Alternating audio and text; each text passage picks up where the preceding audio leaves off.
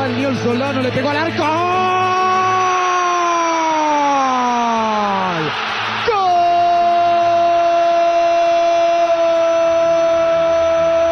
¡Golazo! La torre, Lustreló, ¿cómo no va a lustrar el botín derecha? De Boca lo hizo Solano el tiro libre.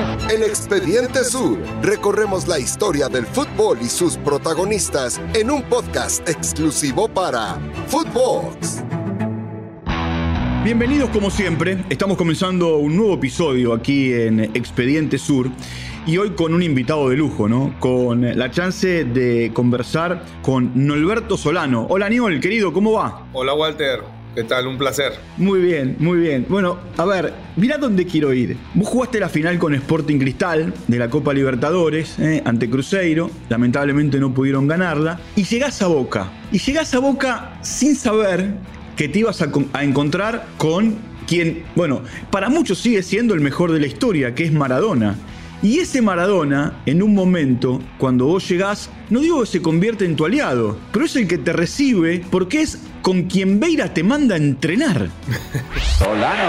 Bennett fue muy mal contra Solano. Sí, sí, sí, que pide que, que, lo atiendan. Está Maradona diciéndole a Bennett que le fuiste con la plancha. Mirá, mirá la discusión de Maradona con Bennett. Está loco Maradona, ¿eh? le recrimina, sí. lo quieren separar los mismos jugadores de Argentinos Juniors. Mira, la verdad que primero para mí fue una noticia de lo que me a cualquier jugador de, en este caso de Sudamérica, te imaginas el más grande, uno de los más grandes aquí en Sudamérica que haya prestado el interés de contar conmigo fue un privilegio, fue un honor. Yo la verdad que estaba re contento de que se me podía dar esta posibilidad. Y cuando se da, estuve, la verdad que fue algo maravilloso. Pero la sorpresa más grande fue que, y la suerte que he tenido es que mi ídolo máximo, porque Diego para nosotros de, lo, de los 80, yo soy 7'4, te imaginas, jovencito, lo teníamos como hoy en día lo pueden tener a Messi, a Ronaldo, los chicos jóvenes. Entonces, que me premie la vida, que me premie Dios de poder llegar a uno de los clubes más grandes de, del mundo y encima tener al jugador más grande, a mi ídolo máximo, fue algo impresionante, con la, obviamente con, con las figuras que, que, que, acompañaban ese elenco en esa época, a Canilla que lo había visto en un mundial, Diego Latorre, bueno, después se fueron sumando obviamente a los mundialistas, Oscar Córdoba, al mismo Bermúdez, y ahí bueno, y el diamante de oro que iba apareciendo en esta época, que era Juan Román Riquelme. La verdad que Walter fue algo impresionante, no, no, esto es insoñable, yo creo que estas cosas suceden, Dios nos tiene algo siempre pronosticado y, y, la verdad que fui un privilegiado de poder en esa época llegar a Boca y encontrarme con todas estas mega figuras. Aparte, viste como hablaba Diego, ¿no? Que tenía esa particularidad de decir las cosas. Sí. Y en un momento determinado él sale, ¿te acuerdas que iba con el camión al entrenamiento? Eh, sale, sale del entrenamiento y le preguntan por vos y dice, ¿quién? El maestrito. Y, y, y, ahí, y ahí en, en, ese 97, mira que pasaron 25 años, ¿no? La verdad eh, que bastante. Bueno, te quedó maestrito. Sí, bueno, te imaginas, por eso vuelvo a repetirte. Y más aún, eh, la verdad que, mira, yo con Diego es algo muy particular, porque lo que dices es verdad. Yo llego para entrenamiento, creo, tres días antes, porque jugábamos con Argentino Junior. Me acuerdo claro. que el recién me cede y nosotros los viernes íbamos a, a, la boca, a la bombonera a entrenar. Y yo me acuerdo que Diego se lleva las pelotas, todo, y el bambino le dice, Diego, llévate al, al negro, como dicen ustedes, al negrito, para que practique contigo. Y bueno, y Diego, obviamente ese día yo estuve nervioso e inspirado y practicábamos y cada pelota que me, to me, tocaba era la última pelota para demostrarle al, al, más grande que también estaba por ahí, David era, trataba de, de, mostrarme todo y Diego me quedaba mirando y decía, Bambi, ¿dónde me ha sacado este negrito? ¿Cómo le pega la pelota? Entonces ya llega el partido, el debut y obviamente los halagos de Diego fue un respaldarazo porque no es fácil entrar al fútbol argentino, a un club tan grande y, y, Diego pues su palabra era ley, así que soy un bendecido, una lástima que no lo tengamos presente en vida, pero fue una excelente persona. Eh, decime, y hoy a la distancia, ¿no? Vos estás en Perú, eh, pero seguís eh, la actividad de lo que pasa, porque en definitiva también vos sos parte del cuerpo técnico de Ricardo de Gareca y siguen a Zambrano. ¿Hoy cómo ves a Boca a la distancia? A este Boca al que le cuesta, le cuesta muchísimo. Mira, yo creo que Boca pareciera que, que necesita una estabilidad en los últimos tiempos, sobre todo con un entrenador. Me parece que los cambios, y es difícil, uno entiende que en un equipo grande cuando no hay resultados eh, siempre las cabezas vuelan, ¿no? O sea, en este caso, Boca ha mostrado un poquito de inestabilidad en los últimos tiempos con los técnicos y sabiendo obviamente que los resultados no, no acompañaban. Y yo creo que eso es un poco, ah, no es bueno comparar, pero bueno, River quizás ha tenido la oportunidad y Gallardo un gran trabajo que viene haciendo, ese respaldo ¿no? de que ha tenido y yo creo que Boca necesita, pareciera que necesitara ese técnico, quien en este caso Bataglia, si le va a tocar un poquito esa estabilidad para que pueda, pueda afrontar todo lo que significa el mundo Boca. Eh, Bataglia es de la, casa, y, pero bueno, eh, yo creo que Boca a partir de ahí, yo creo que va a encontrar, se va a ir encontrando Bataglia, encontrando el equipo y el funcionamiento que todos esperan, ¿no? Por ahí a veces estas exigencias a ver, viendo un poquito al archirrival que le va más o menos bien con un técnico, empiezan las comparaciones a nivel prensa, a nivel todo, ¿no? Porque no es fácil dirigir Boca, ¿no? Ahora, el tema, el tema es que Boca no te da respiro, como decís vos, no es fácil dirigir Boca. Eh, y ganás, ganás tres partidos y sos el mejor de la historia. Perdiste medio tiempo, no un partido, medio tiempo, te fuiste con derrota en el entretiempo y ya piden la guillotina. bueno, es el mundo, yo creo, Walter, hoy en día, con todo respeto a raíz de los análisis, uno mira los programas, primero la cantidad de programas deportivos que existen, los análisis que, ustedes, la prensa, hoy en día hacen verlo hoy al público, a la gente, pareciera que todo fuera tan sencillo y tan simple. Después hay un trabajo muy duro en el día a día, hay que saber cómo los futbolistas, pero bueno, esa es un poco la profesión que uno elige y sabemos, más aún si lo jugamos, sabemos de que hay que entender todo esto, todos estos condimentos que exige a los jugadores, nosotros tenemos que respaldarlo, tenemos que ligar con todo, entonces son momentos y etapas, porque lo que acabas de decir es una realidad, cuando no hay, no hay un buen resultado, vas excavando, excavando, excavando, el periodismo va excavando, excavando y, se hace algo eh, como una tormenta todo esto. ¿No? Pero yo creo que, bueno, es un poco, es lo que pasa hoy en día en el mundo del fútbol, eh, no solamente en Sudamérica, pasa en Europa. Yo he estado en Inglaterra muchos años y me acuerdo en la época que yo llegaba, técnicos firmaban cuatro años de contrato, como les vaya, y terminaban sus cuatro años de contrato. Hoy en día estos dueños de, clubes que son millonarios, es un poco de que están tomando, cambiaron un poco esa, esa forma de pensar de los ingleses cuando los dueños eran antes ingleses. Ahora el técnico tampoco, no, no, te dan mucho tiempo. Pero bueno, hay que estar preparados, es un poco lo que uno analiza desde afuera, con todo respeto, pero pareciera que hoy en día el fútbol fuera muy fácil dirigirlo.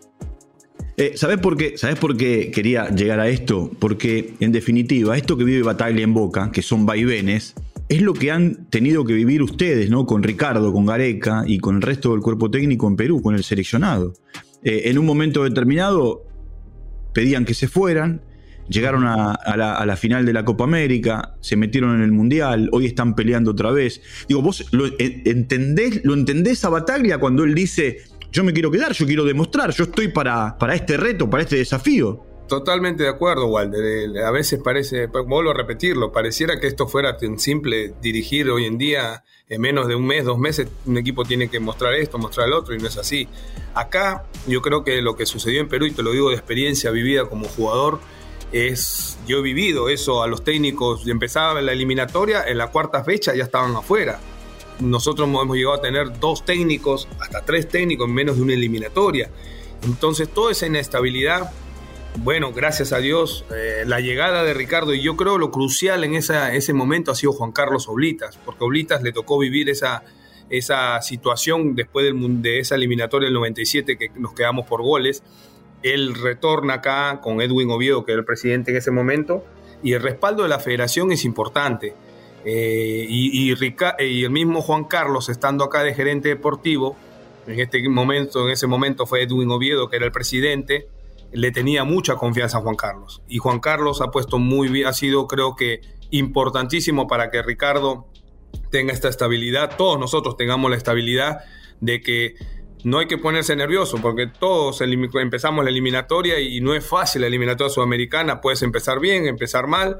Mira, Ecuador hace la eliminatoria anterior, para previo a, a Rusia, arrancó con 12 puntos y parecía que ya el resto no teníamos chance y, terminamos yendo nosotros y otras selecciones. Entonces, esa experiencia vivida, importancia de Juan Carlos Oblitas como gerente acá, que es un tipo de fútbol, Y bueno, yo creo que la federación en este caso también ha tenido que, a raíz del respaldo de haber ido al Mundial pasado, que empezamos algo parecido, yo creo que de esa experiencia ha servido para que Ricardo en algún momento nos sigan teniendo confianza a todos, ¿no? A ver, tengo un par de preguntas finales. La primera, ¿cómo es un Mundial de adentro? Vos jugaste Copas América, jugaste eliminatorias, lamentablemente no pudiste ir con Perú. Y te tocó ir, te tocó ir desde otro rol. Sí, la verdad que yo siempre lo digo. Si me das a elegir, hubiera preferido mil veces estar dentro del campo que al costado, pero la verdad primero una vivencia espectacular, porque siempre lo dice, ¿no? Me pasó un poco lo que acabas de mencionar, uno jugado Copa Libertadores, he jugado Copa América y tú siempre tienes el sueño de llegar a Europa, ¿para qué? Para jugar la Champions. Y tuve la oportunidad de jugar dos, tres años consecutivos Champions con Newcastle y al jugar la Champions te encuentras con quién, con las grandes figuras.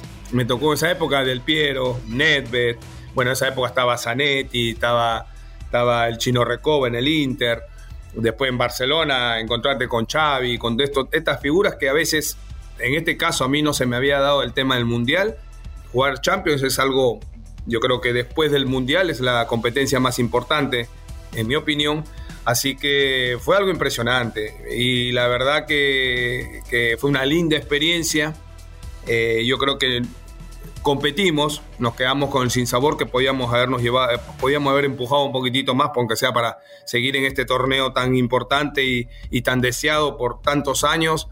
Eh, y no se nos dio porque nos tocó unas selecciones que al final terminó siendo la campeona del mundo, como Francia, tuvimos Australia y con, creo que con Dinamarca, que era el rival a, vencer, desperdiciamos la oportunidad de poder avanzar. Pero bueno, eh, la verdad, Walter, es algo que creo que es el deseo y bueno, tienen la suerte de muchos futbolistas de jugar esto a cada rato y, es algo impresionante porque representar a tu país, escuchar el himno de tu país en países muy extraños, en este caso nos tocó Rusia, la verdad que fue un honor y un orgullo, ¿no? Bueno, generaste una, esta es la última pregunta, generaste una gran empatía con Gareca desde el arranque, desde el inicio. Eh, sos su colaborador más inmediato, más, más allá de dirigir los seleccionados juveniles. Eh, Gareca, ¿qué significa hoy para el pueblo peruano, para el fútbol peruano? Y ahí en la, en la videna, ¿se viene la estatua a Ricardo o no? te imaginas, eh, nuestro país es futbolero como ustedes en Argentina. Me parece que, que Ricardo primero se ganó un lugar desde el, desde el lado humano. Ricardo es una persona que siempre pensó en lo mejor para el país. Es un tipo que, claro, nosotros la política no, no nos tenemos que, eh, involucrar, pero es un tipo que al vivir acá eh, siente ese calor de la gente, siente el calor, a veces las tristezas, las noticias, las situaciones que a veces pasan. Y Ricardo, aunque no lo creas, eh, es un peruano más. Es un peruano más, él se siente muy cómodo acá en el país, el país, todo el mundo lo queremos y la verdad que es un, primero, excelente ser humano, un excelente profesional, un gran estratega, una persona que creo que rápido no, no, nos encontró la mano de la forma de pensar del futbolista peruano y yo creo que él ha hecho que este romance de la selección, el hincha peruano, se haga y se una mucho más. Ha unido al país muchísimo a raíz de los resultados, obviamente los muchachos, y aquí todos nosotros, la verdad que estamos muy orgullosos, estamos con, eh, tú le preguntas a cualquiera y van a querer que Ricardo se quede acá en el país lo máximo que él desee.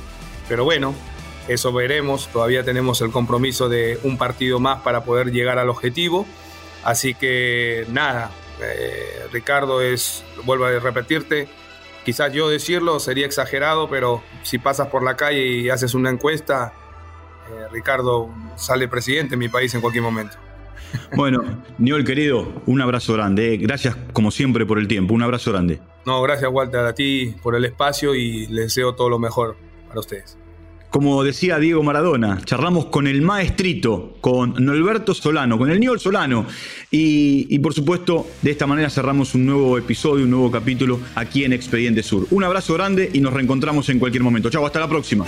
Esto fue Expediente Sur con Walter Zafarian, exclusivo de Footballs.